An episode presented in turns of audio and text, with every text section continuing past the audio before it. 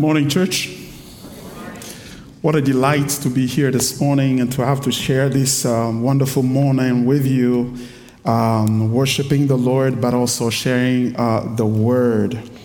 Uh, I would like to thank the Lord for this wonderful opportunity, but also to thank Pastor Chris and uh, all the elders of uh, the church for this much love and uh, trust that they've invested in me.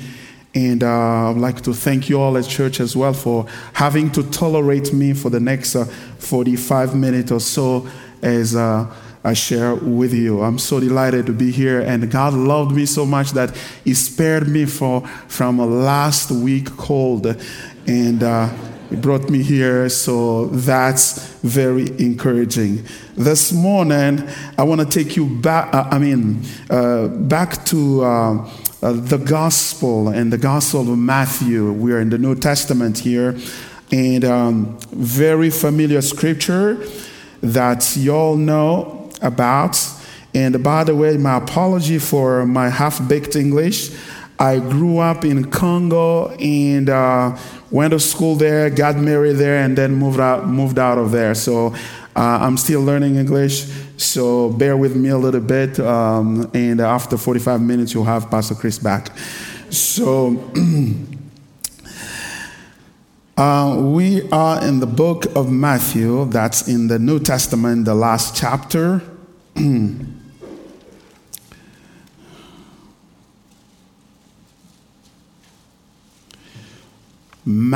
Matthew 28. Uh, we're going to pick it up from verse uh, 16 down to 20. Now, the 11 disciples went to Galilee to the mountain to which Jesus had directed them. And when they saw him, they worshiped him, but some doubted. And Jesus came and said to them, All authority in heaven and on earth has been given to me. Go therefore and make disciples of all nations, baptizing them in the name of, G, uh, of the Father, of the Son, and of the Holy Spirit. Teach them, teaching them to observe all that I have commanded you. And behold, I am with you always to the end of the age. This is the word of the Lord. This morning, um, by the grace of God, I'd like to share with you from this scripture that is uh, so familiar to us. And sometimes we get so uh, acquainted and familiar with scripture and we miss uh, the points uh, of what uh, constitute the heart of um, the biblical message.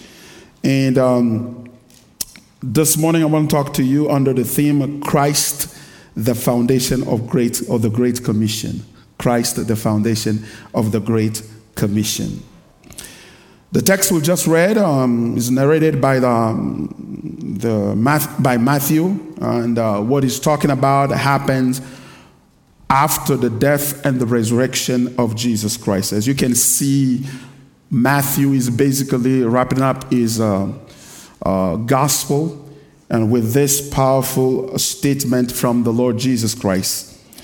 And this is a decisive moment and teaching in the life and the ministry of uh, our Lord Jesus Christ. All that Jesus had done and thought, thought was leading up to this moment. This is a crescendo. This is the highest this is the Mount Everest. This is the point where uh, he wanted to get the disciples. Now it was clear that after three and a half years of walking with the disciples, this was where it was headed. This is what he wanted them uh, to, to do and become. In a sense, is a sort of a graduation ceremony. You know, you've been with me three and a half years, and you've heard me say things, teach, perform miracle, miracles, and do a lot of things. And all that was for this particular moment. And this is after his death and resurrection. And what is surprising as you read this text is the emphasis of Matthew. Because when you start reading Matthew, right from the start, Matthew is shaping up, is setting the tone of his gospel. We've got four gospels, and every gospel has its emphasis and a message or perspective that is giving about the person and the work of Jesus Christ. And Matthew, you know, starts with the genealogy of Jesus Christ. Jesus Christ, the son of David and son of Abraham. So, meaning that Matthew is setting out to tell the Jews, his fellow Jews, that this guy that you guys killed was actually the long awaited Messiah, and I want to prove it to you. And the way to do so, Matthew is uh, grabbing scriptures from the Old Testament and bringing them together and uh, talking about mixing them with uh, the life and the work of Jesus Christ to prove a point, to prove that He is indeed, that is Jesus Christ, the King of Israel. He is the Messiah. Is the in Him all the promises of uh, the Old Testament were fulfilled, are fulfilled, and therefore you need to repent and come back to Him. But now in the end, at this juncture, as it wraps up his gospel, Matthew is surprisingly putting emphasis on something that all along he hasn't been underscoring, and that is the kingship of Jesus Christ, the universal kingship of Jesus Christ. Because look, the text says this Verse 16, now the 11 disciples. Why 11 disciples? There were 12. Why 11? Because Judas had already killed himself. It's no longer here after the resurrection. They went to Galilee to the mountain to which Jesus had directed them. The Jesus who directed them was the resurrected Jesus told them that you should meet me at that mountain. And when they got there, the Bible said, verse 17, and when they saw him, they worshiped him. But some doubted. They worshiped him. And uh, when Matthew's writing this to Jews, he knows that this is a critical statement, this is an important statement, because only God can be worshiped. So therefore, he is telling them that he is God, he is the Son of God, he is God. So that is why the disciple freely worshiped him, although some of them doubted because of that fleshly nature that we have. And always doubt lingering in the background and uh, you know wondering whether this is all is, is it real? Is it true? Is it really him? And then jesus makes a statement that is really uh, uh, stunning. And, and, and, and this coming from matthew is very very important and draw our attention uh, our attention to inquire a little more about what he's saying here because uh, uh, he wrote, And Jesus came and said to them, All authority in heaven and on earth has been given to me. Did you hear that? All authority in heaven and on earth has been given to me. And obviously, this is going way beyond the agenda that Matthew had set, set out to communicate to them that he is the fulfillment of Old Testament prophecies about the Messiah, about the King. And now Jesus is saying that all authority, not only in, uh, in uh, Jerusalem, not only in Judea, but in heaven and on earth has been given to me.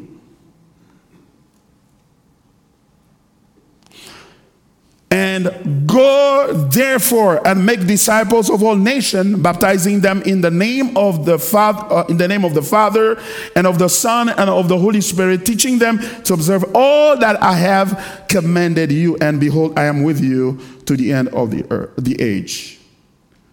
So clearly here, we see the relationship between verse 18 and verse 19. and the relationship is causal. Because of this, because of the fact that all authority has been given to me in heaven and on earth, go. Go and make disciples. So, meaning clearly that the commission, the Great Commission, as we call it, verse 19, to go and make disciples of all nations, draw its significance, draw its justification, draw its power from verse 18. All authority has in heaven and on earth has been given to me. And uh, this morning, that's why I'm saying that Christ is the foundation of the Great Commission. And if we understand Him being the foundation, the justification, and therefore doing um, uh, doing uh, the Great Commission, going out there uh, to preach the gospel and make disciples will be much easier for us and uh, and a much joyful thing to do rather than one of those things that we need to do in the church to preach the gospel. And um, I want to spend a lot more time on that statement to show us that you know, here really uh, Matthew is moving from uh, an ethnic king that he has been presenting to Israel all along throughout the book to a universal king. The Jesus is not only the king of Israel, is not only the king of Jews, is the king of the whole world, our entire universe, and that is a good news for us. That is a good news for us. To have a king such as Jesus.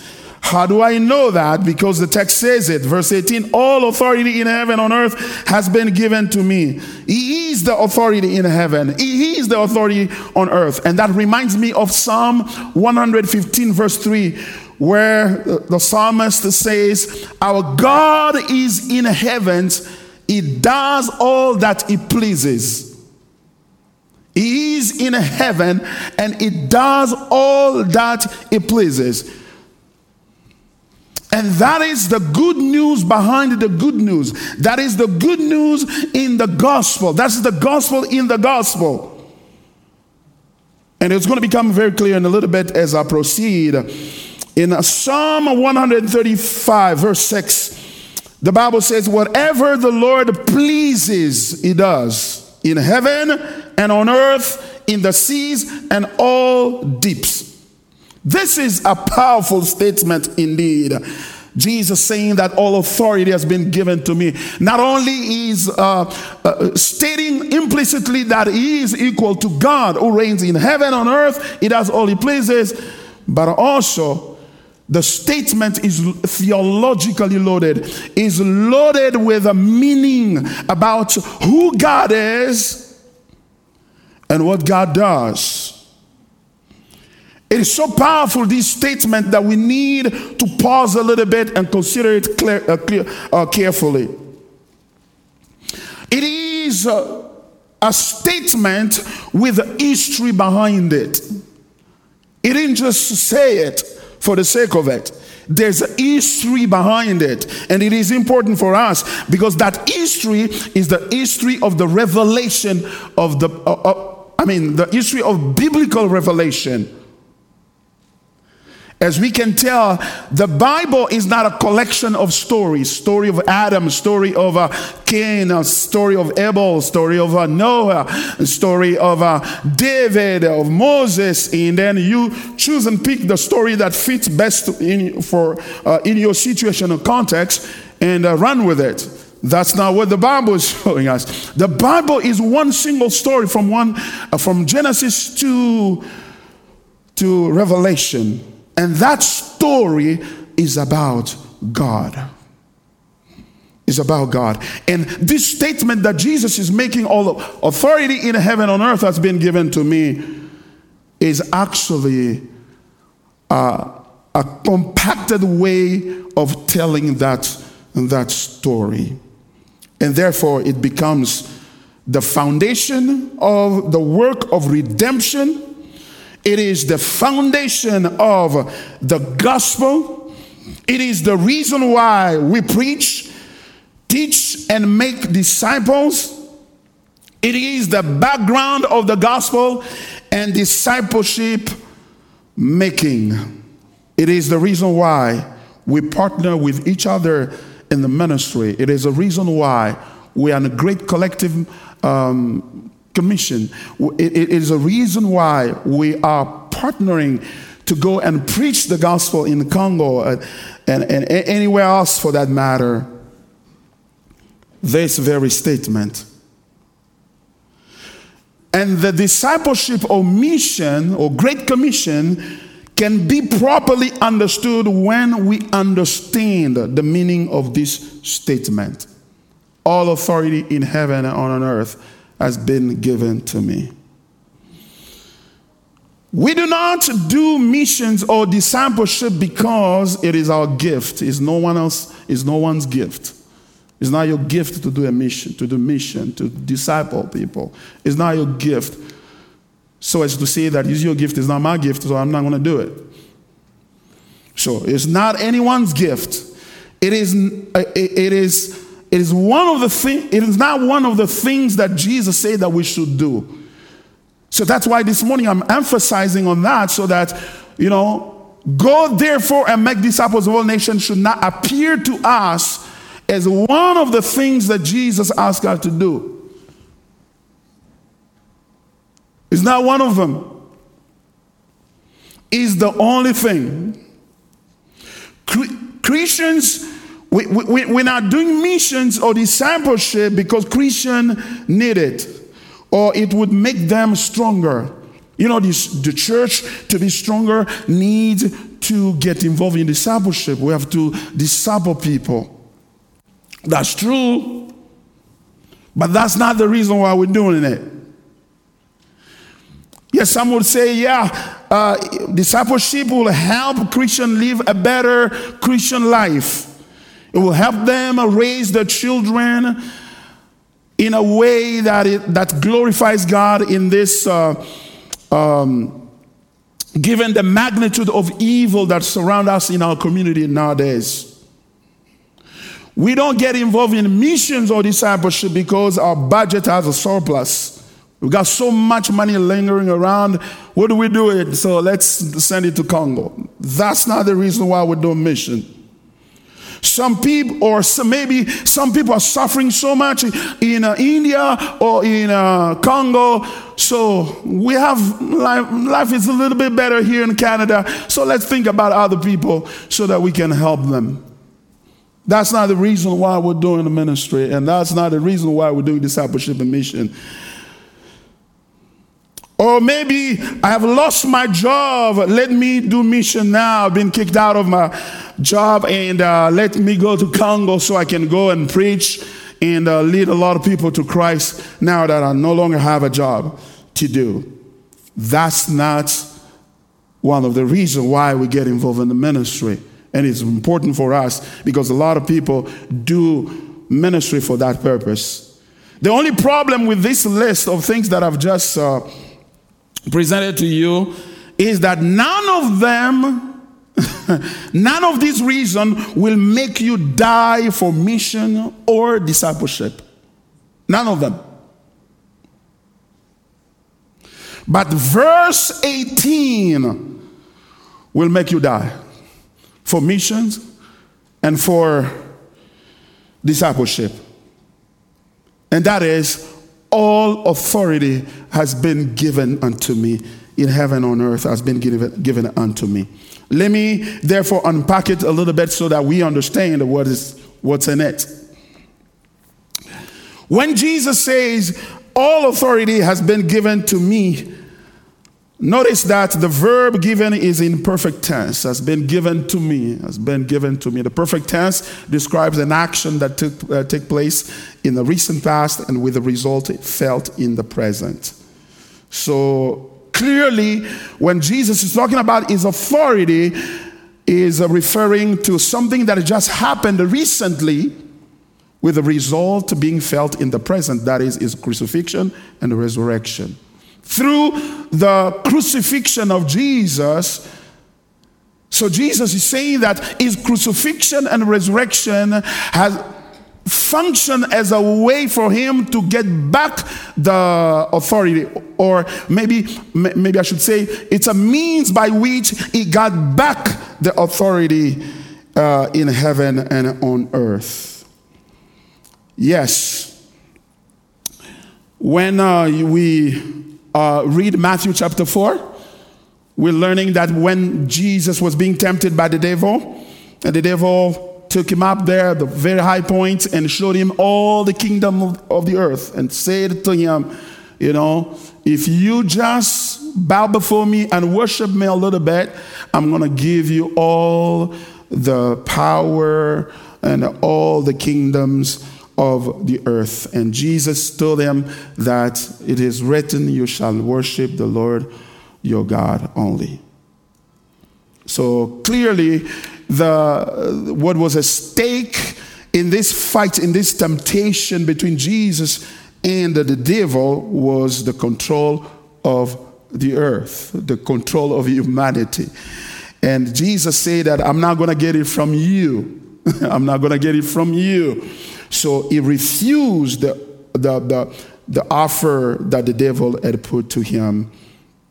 And, uh, but that's, that issue of control, of control of the kingdom of the earth, really can be traced back to the to Genesis chapter 3 that is the fall of human beings remember chapter 2 God had created man in uh, created them man and woman in his own image and likeness and gave them authority over the earth and said and multiply and fill the earth and have dominion over animals and everything.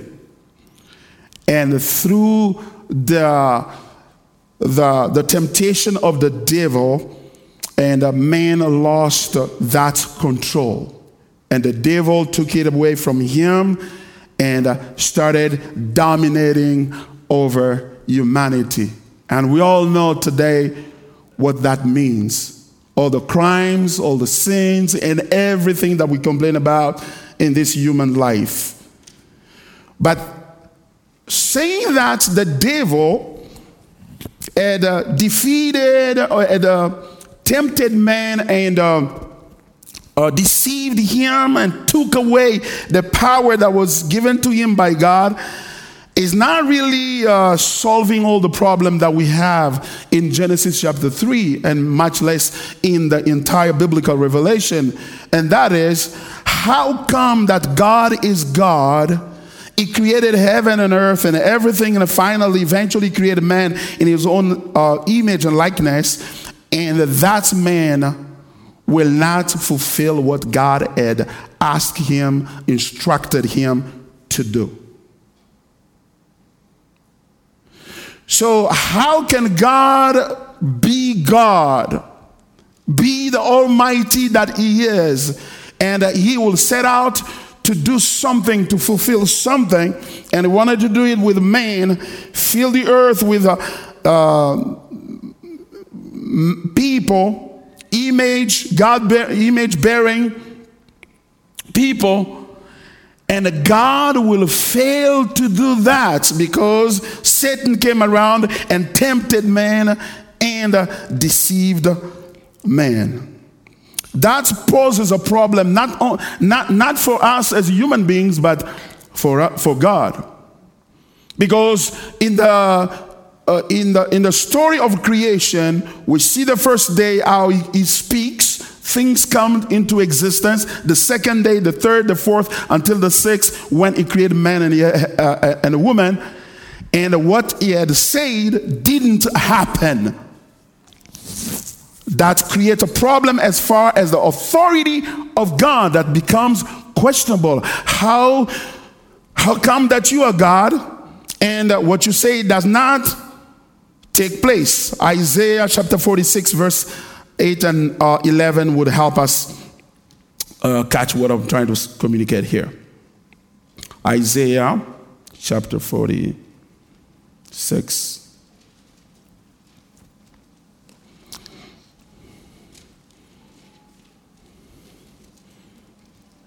Forty-six.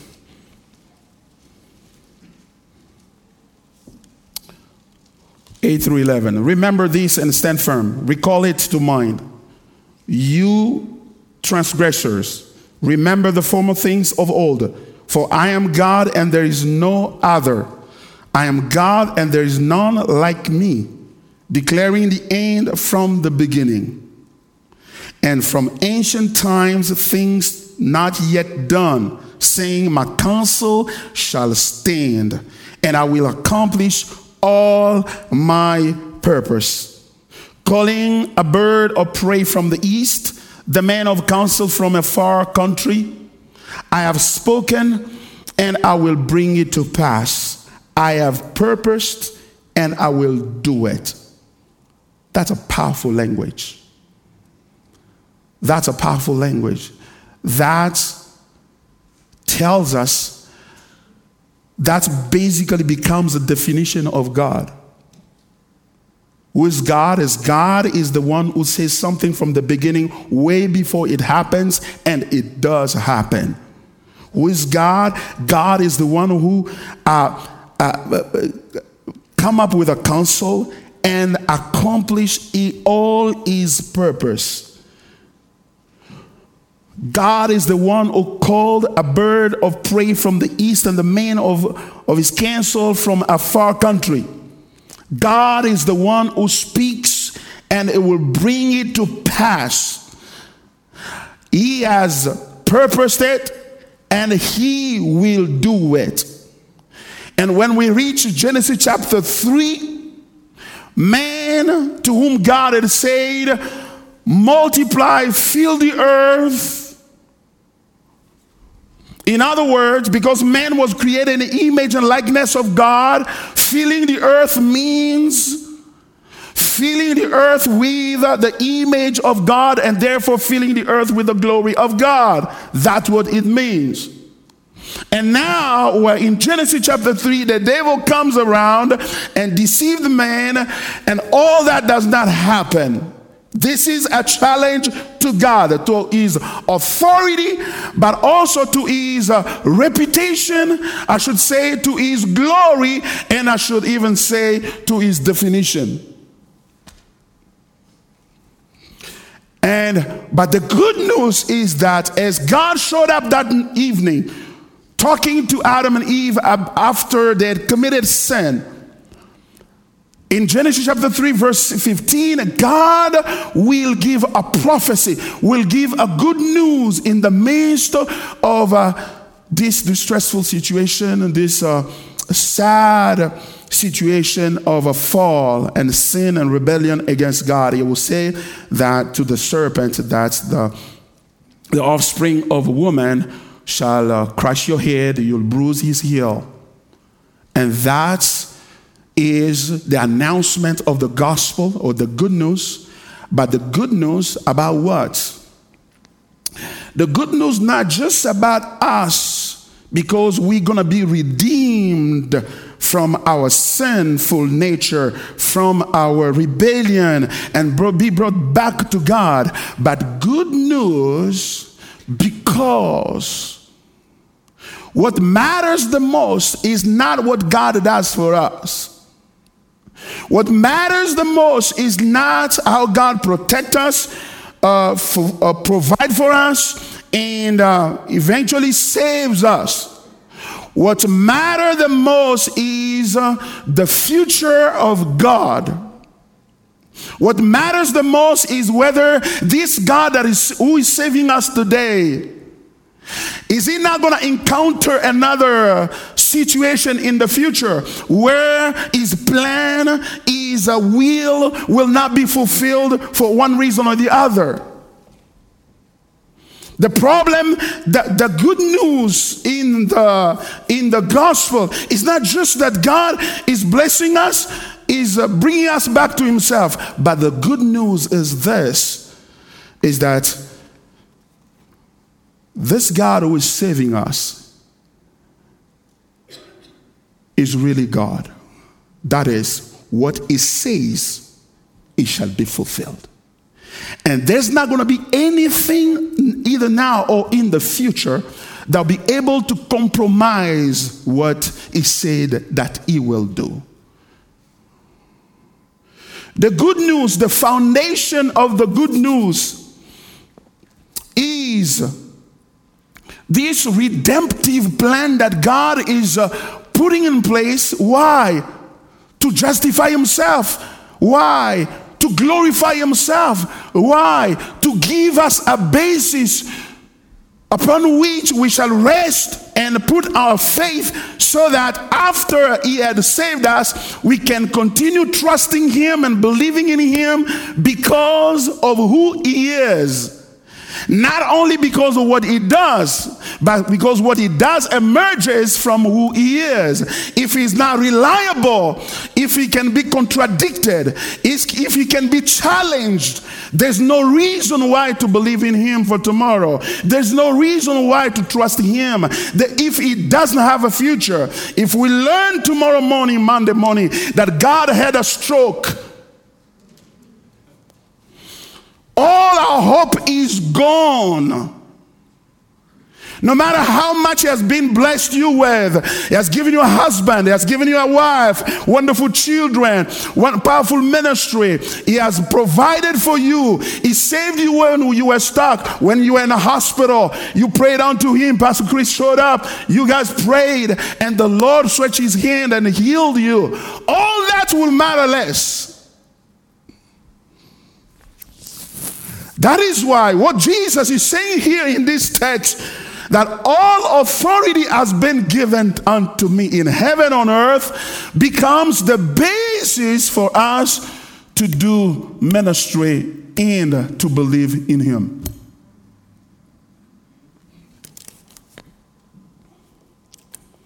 That is why what I wanted to share with you is to realize that the authority that Jesus Christ is claiming here is something that we need uh, to understand uh, very well in order to engage in ministry more effectively.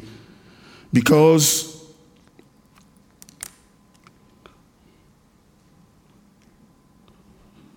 the victory of Jesus over the power of evil is a proof that what happened in the Garden of Eden did not put an end to his power, ability. That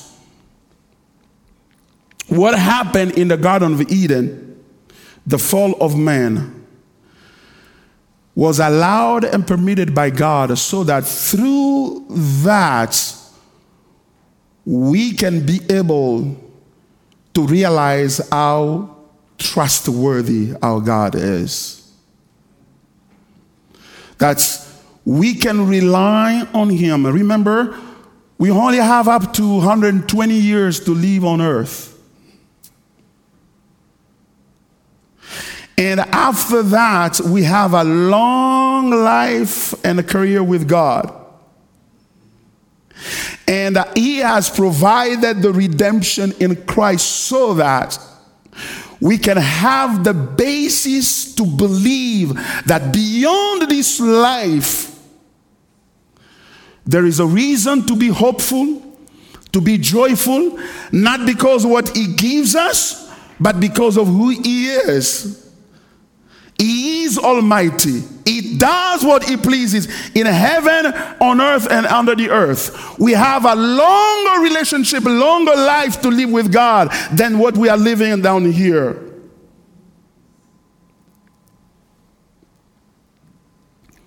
And what Matthew is saying that, I mean, when Jesus is saying that, therefore, because of that, because I have demonstrated through the work of redemption that the opposition that was um, demonstrated in uh, the Garden of Eden did not change me. I still have those power in heaven and on earth. Therefore, you can go and do ministry. You can go and make disciples. In saying that, Jesus is also emphasizing the fact that is putting himself in sharp contrast with, uh, with Adam. Adam received uh, the commission to fill the earth, to reveal the glory of God, but he failed to do so. But this Adam, this second Adam, this Jesus who came, who took upon himself the human flesh, is different from that Adam. We can trust him and we can go and do exactly what God is requiring us to do because He provides all the authority and the power and the ability to do that to the such that nothing can compromise this great mission that he has given us and that mission is to make people become disciples. What kind of people? The Bible says, the Lord Jesus said, go and make disciples of all nations. Matthew had endeavored to talk, I mean, to give the message to uh, Jews, uh, Jews about Jesus being their king. And yes, indeed, he is the king of Jews. But the good news for us is that Matthew ends with a note of a universal kingdom where all of us who are not Jews can now partake, can be part of this kingdom. We can uh, be associated with uh, uh, this kingdom and enjoy the blessing of the king because of Christ. So, therefore, we should go. Therefore, we should go. We have no other excuse. Because by saying, therefore, go, it means that He is guaranteeing the success of what He's asking us to do. He's guaranteeing it because He is different from the first Adam. Because He's saying that all authority, Adam, the authority was given to him on earth. But Jesus his authority is in heaven and on earth. He has a comprehensive authority, and therefore he cannot fail to help us. That is why is actually even verse 20 saying that, Behold, I am with you every day. I am with you. He is with us. And Him being with us, we shall prevail. We shall succeed in going. So, therefore, we are not going as people are trying to see if it's going to work out or not. We're not trying, we're going. Sure, guaranteed, but the one who holds all the power in heaven and on earth that is going to work out. That's why I want to go to Congo. That's why I want to go to Congo. The reason why I want to leave. Uh, my kids and take my wife back to Congo is because Jesus has all authority and he has guaranteed us that it's going to work. And guess what? This is exactly what the world does not like. They don't want an authority is who is over everything and everybody. They don't want that. They say they are postmodern people. They say that the truth is relative. They say that the truth, there's no such a thing. I mean, the truth is not absolute. But Jesus here has an absolute authority. And what he's saying is an absolute truth.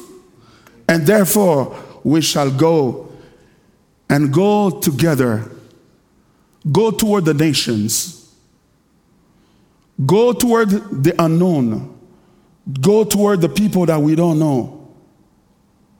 It is no wonder that when the disciples started obeying this uh, uh, uh, uh, commission,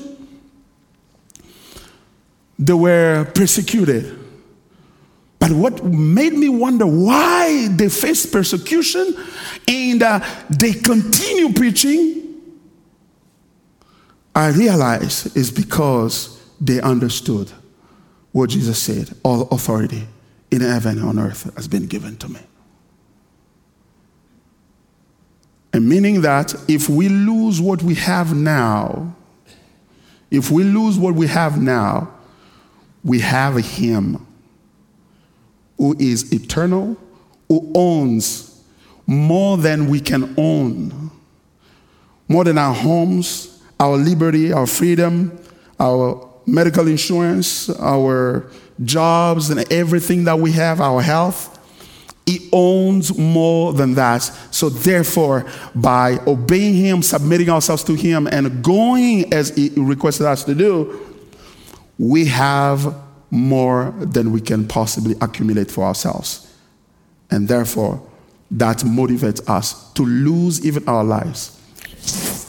In the year 2000, in the year 2000, I left my country with my wife. Um, and we moved to Kenya, Nairobi, Kenya.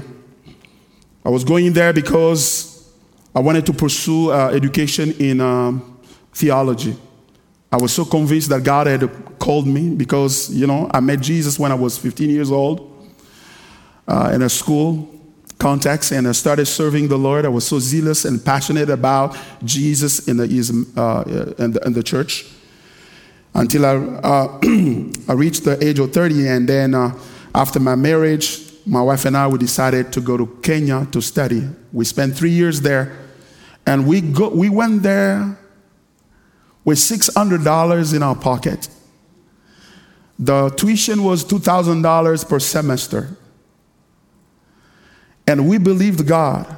I had no church backup behind me. My church was so poor they could not afford to commit themselves to supporting me.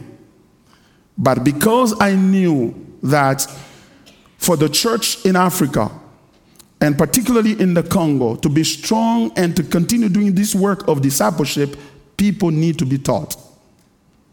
We need to have servants who are equipped and well equipped.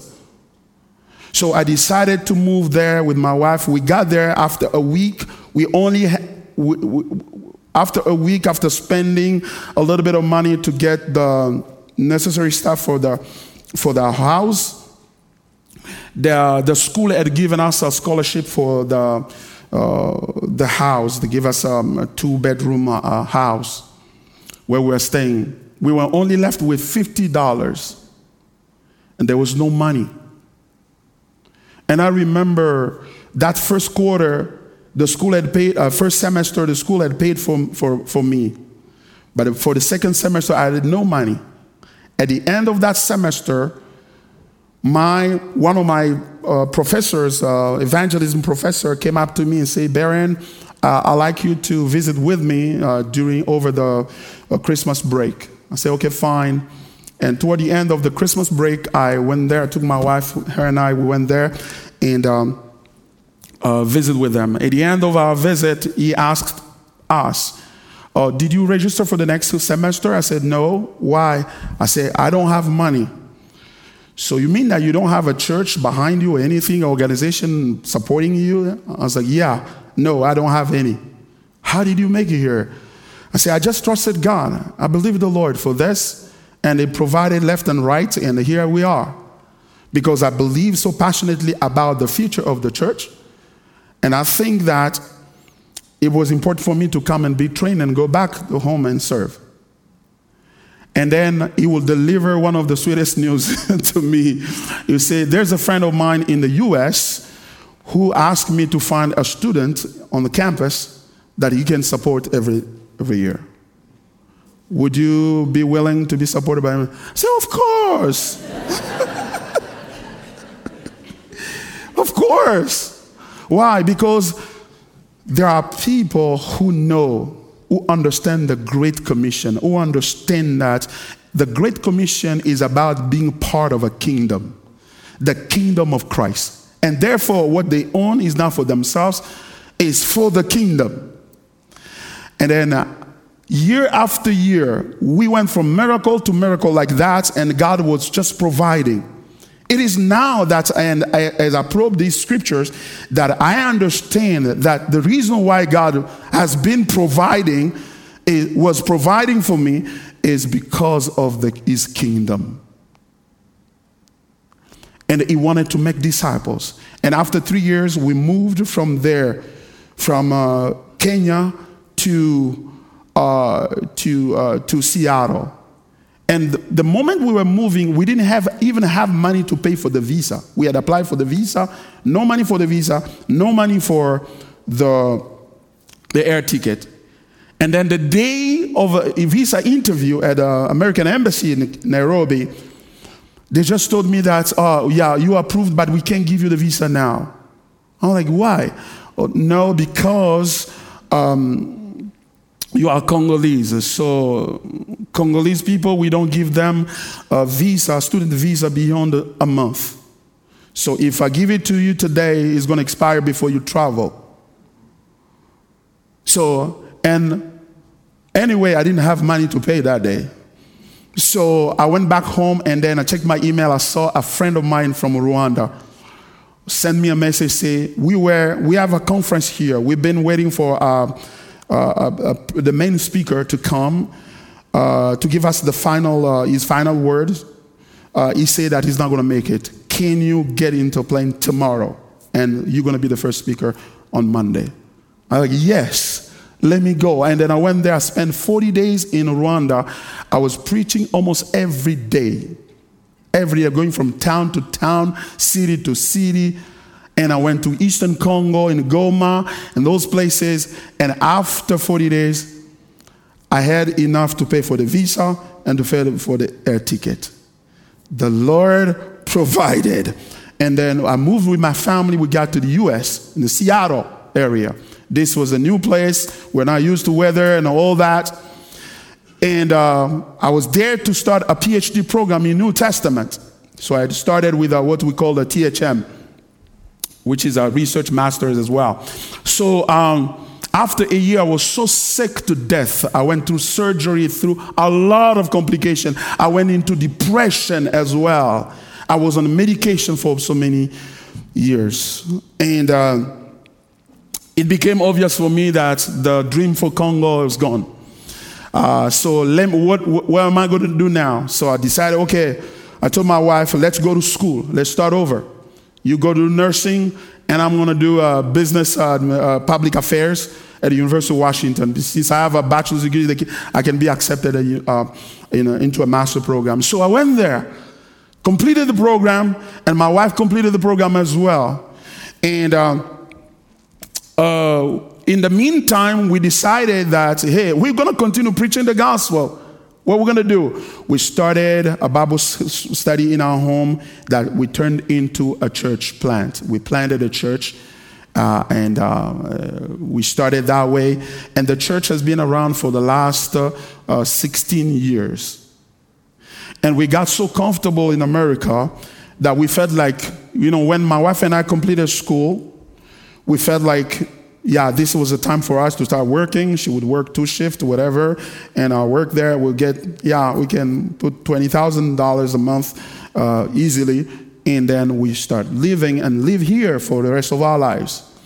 And until in 2017, when I got my job, the job where I was, you know, confirmed that, you know, this is the, I was a grant administrator in, uh, at the University of Washington. And after six months, long story short, after six months, they dismissed me. They're like, oh no, we, we, you, you're not a good fit for this position. What? Not a good fit? This is a grant management. This is what I did in school. I went to University of Washington, and that program is the fifth program in the nation in terms of public, public, uh, public administration. How come that you would say that I'm not fit for this position? So I was so sick and um, so depressed, I couldn't believe it. And we remember 2017 was uh, a year um, uh, when we were celebrating the 500th anniversary of uh, the Protestant Reformation.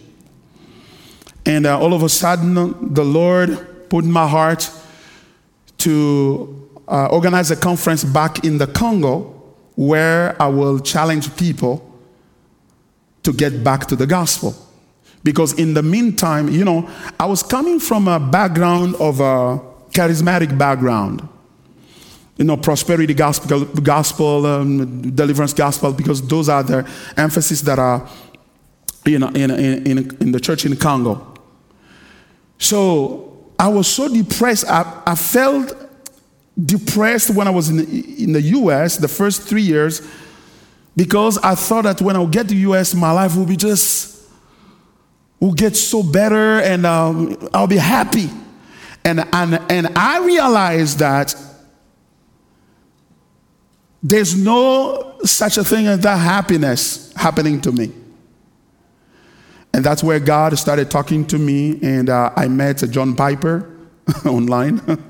He's preaching, and I sat under the preaching of John Piper and all these Reformed theologians that completely changed my view and my way of looking at the gospel. It is that moment when I got dismissed from, from my work and uh, decided to go back to all the conference that I realized that this is what God wanted me to do.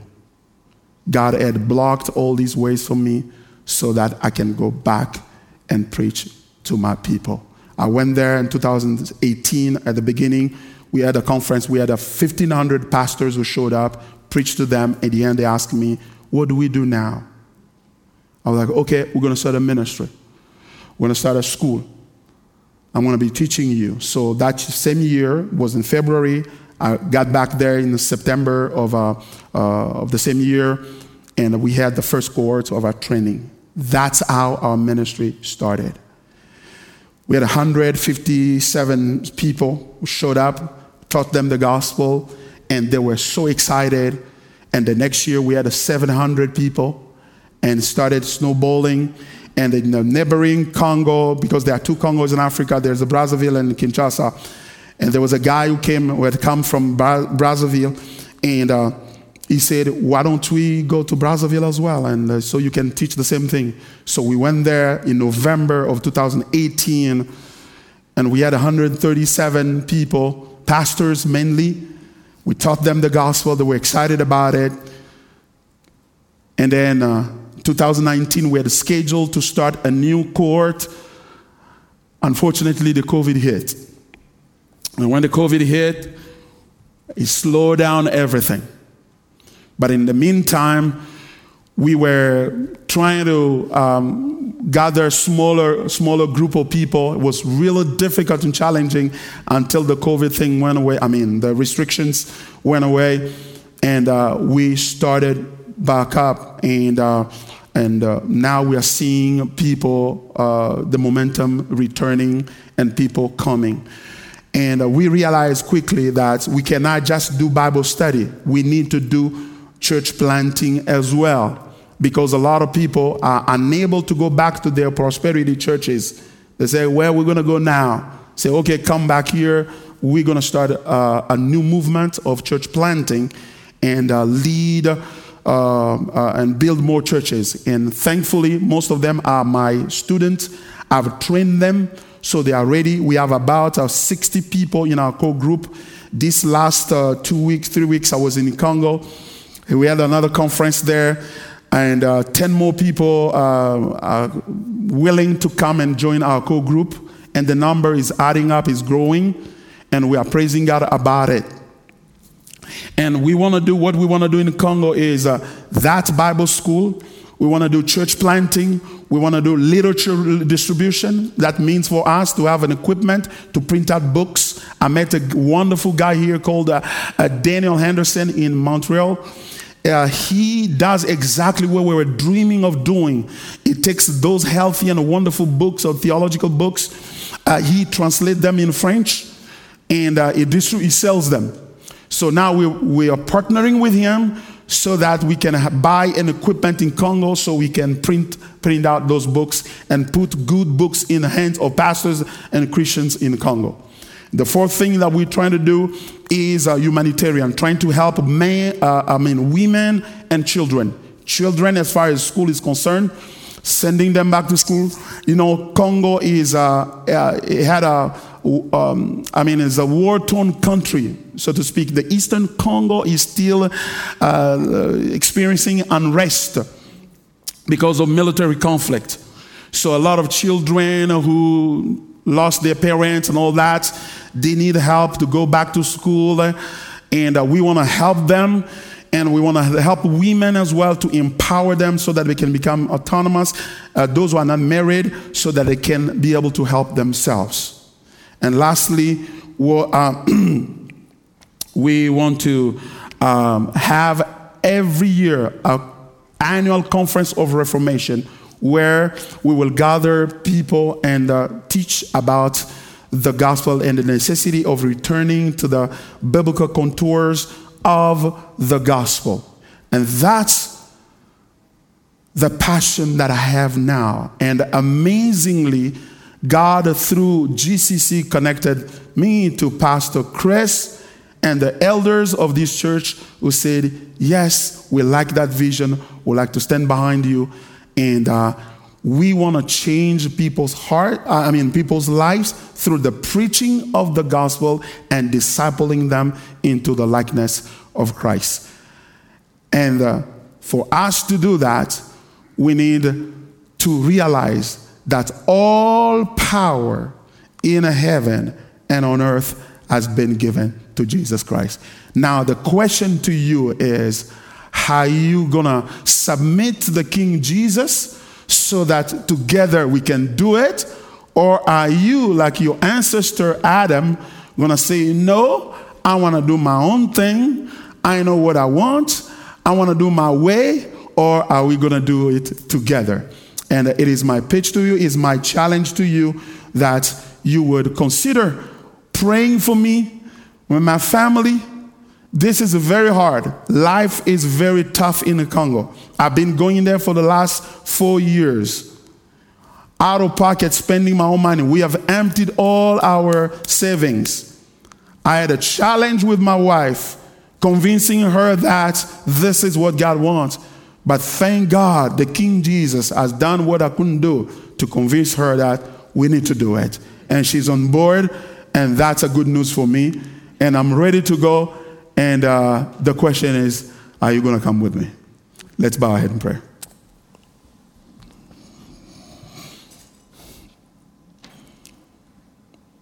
Father God, thank you so much. Christ is the foundation of the Great Commission. We're not doing it because it's our gift. We're not doing it because we have so much money. We're not doing it because uh, we are, we've now retired. We have nothing else to do. We're not doing it because uh, if we do it, you're going to bless us. We're not doing this for the blessing. We are doing this for you, Lord. Because everything was created through you and for you, Lord Jesus Christ. And now, through the gospel, you have taken back all your power and authority.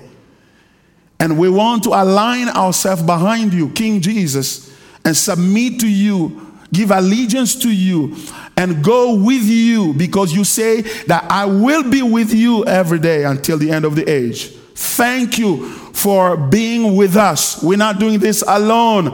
I'm not I'm not going to Congo alone. And now I'm going with all these brethren and brothers and sisters in Christ in this church who have committed their lives to you, Lord, so that we can take others back to you. Thank you so much, Lord. Fill our heart with the passion and the desire to serve you and you alone. In Jesus' name, amen.